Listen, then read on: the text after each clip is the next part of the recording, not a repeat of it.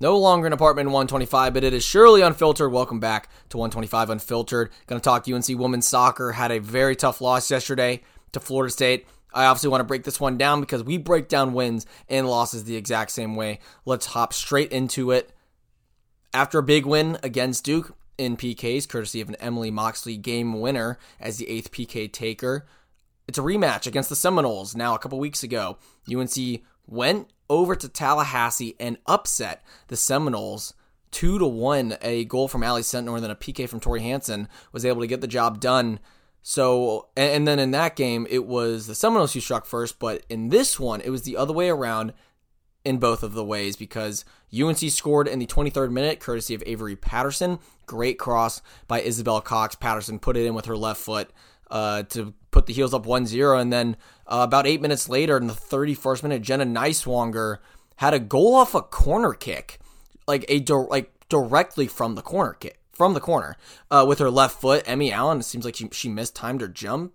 UNC defenders on the line weren't able to get it out, and it was a high soaring ball that curled right into the goal, and that made the score 1-1. And then the eventual game winner, Jody Brown, scored because Jenna Nyswaner had a shot on goal. Emmy Allen saved it but could not haul it in completely. And then Jody Brown made a follow-up run to have an easy tap-in to put the Seminoles up 2-1. UNC did have some chances the rest of the game. The main ones being the indirect free kick with about 2 minutes left. Avery Patterson had a shot on goal, or had a shot that soared a little higher. We'll talk about that a little later. But then I think a big one is that missed handball by the referees. It was pretty obvious that I believe it was number 13 for Florida State. Had a hit the ball with her hand in the box. Should have been a PK opportunity for the Tar Heels, but that's not why this team lost. To immediately get into the breakdown, this Florida State team is better right now. They played better. They were more physical. They were more controlled on the ball. I think the two things for why UNC did not win this game was ball control, being able to possess the ball, make good passes. They were really sloppy, I would say, on the offensive side of the ball for most of the game. They just didn't look fully in sync with each other, and who knows why that was. I think Florida State put some really good pressure on the Tar Heels. And then the second reason is defensive positioning. On both of the goals, I mean, they're very, very savable. The corner kick's a bit of an oddity. I think Emmy Allen's got to track it a little better maybe. Who knows how you can do that. But that's a play that doesn't happen all the time, so you can excuse it a little bit. But I think the second goal is really, really bad because Nicewanger gets a good look from the top of the box. Emmy Allen makes a good save, but Tessa De La Rosa, who honestly had her worst game in Carolina Blue, she's just ball watching, and Jody Brown makes that far post run. And I feel like every game I watch from the Tar Heels standpoint, there are chances we can have if you just make a far post run or follow up a shot, because you never know if the keeper's going to fully corral it in, and that's exactly what happened here, and it turned out to be the game winner to win the ACC championship for Florida State because Brown was able to just have an easy tap in because she was in position and De La Rosa lost her. Brown went right by her, behind her, and De La Rosa just did not see her. And I think the defensive positioning there, especially on that goal, is what cost the Tar Heels. Now looking at the stat sheet, Florida State had us beating shots 12-7. UNC only 2 shots in the first, but shots on goal 6-5 in favor of Florida State, 4 saves each. FSU did have 8 corners and UNC had none. I think that speaks volumes as well. The set pieces, Tar Heels didn't have too many, and when they did, they weren't able to convert.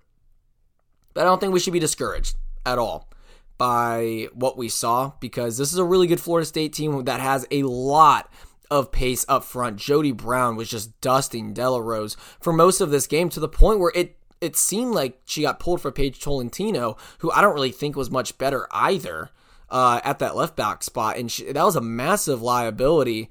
But Beta Olsen at 4, she had 3 shots on goal. Very good forward.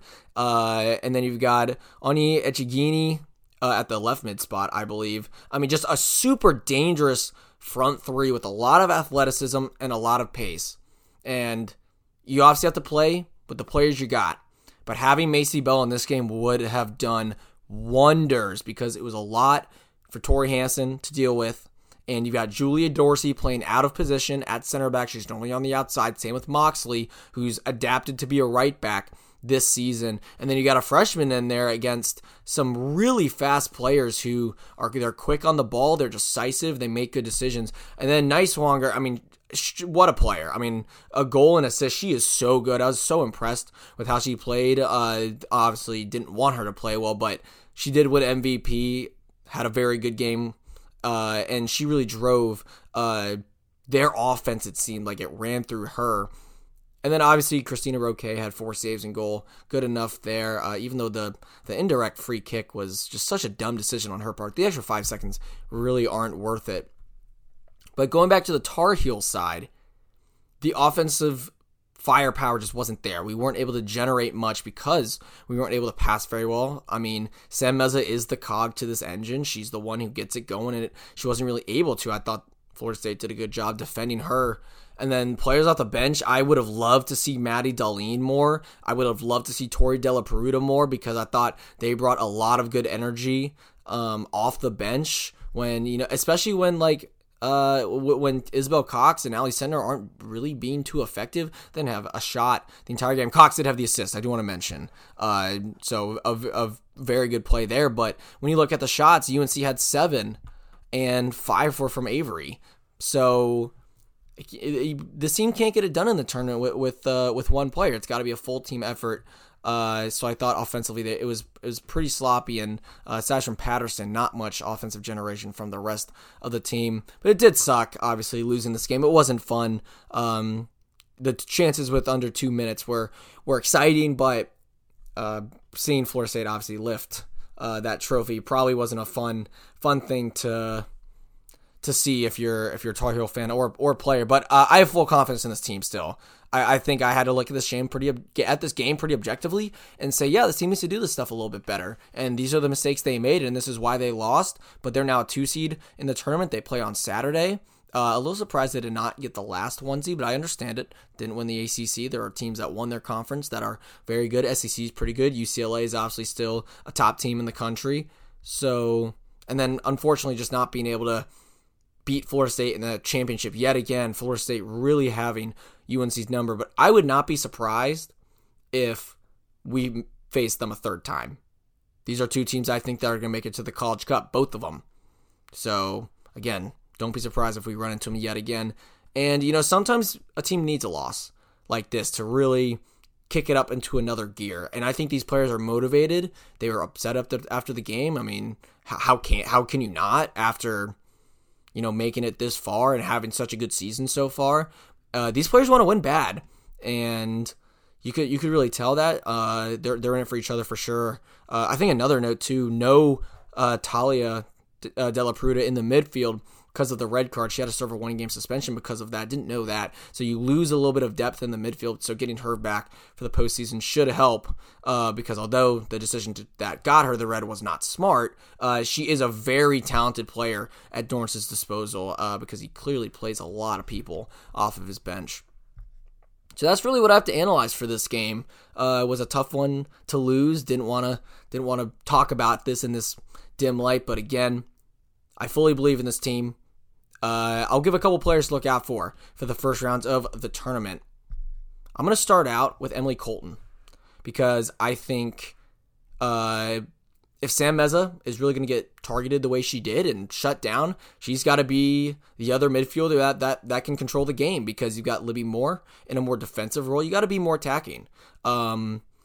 So I would love to see her get some shots on goal and really get more involved. Colton was a really good scorer last year, and I think with the role she's in, she's really not getting that opportunity as much. And then I am actually going to go with both of the Della Peruta sisters. I really think they play aggressive, they go after it, and I think off the bench that's going to be really, really valuable. They can both score goals. Tori had a really good start to the season, and then once she came back from international play, she obviously had to regain her footing. So I think both of them can seriously make an impact because this team needs scoring. Without Patterson and Sentinel, those are definitely the top 2 scorers, and then Hansen at the PK spot or offset pieces. This team needs another goal scorer to step up, and I think those are 2 players that can be that piece. And then lastly, not to list every player on the team, but Maddie Dahlien, just off the fact that she's super fast and has a high motor, I I think that's a player to look out for as well. I think UNC's bench is going to be crucial because when they sub in the game in the first half, Florida State got a goal back. But it needs to be the other way around. If the offense is struggling with the starters, they got to go and pick them back up. So I think the bench is going to be huge in the postseason. But either way, I'm really excited for the College Cup. Hopefully UNC can make it there. Had a really tough loss last year, losing to South Carolina in the first round. Very uncharacteristic for this program. And yeah, I'm excited to see how it goes. Going to talk fantasy football coming up. A little bit of college football because UNC is 8-1. They're going to have a big-time matchup against Sam Hartman and the Wake Forest Demon Deacons this upcoming Saturday. So glad to be back on the podcast. Finally got through the slew of work. Hopefully midterms are going well for everyone out there and work if you are not in school. So yeah, that's going to do it today for 125 Unfiltered. Thank you for listening, and I'll speak to you next time.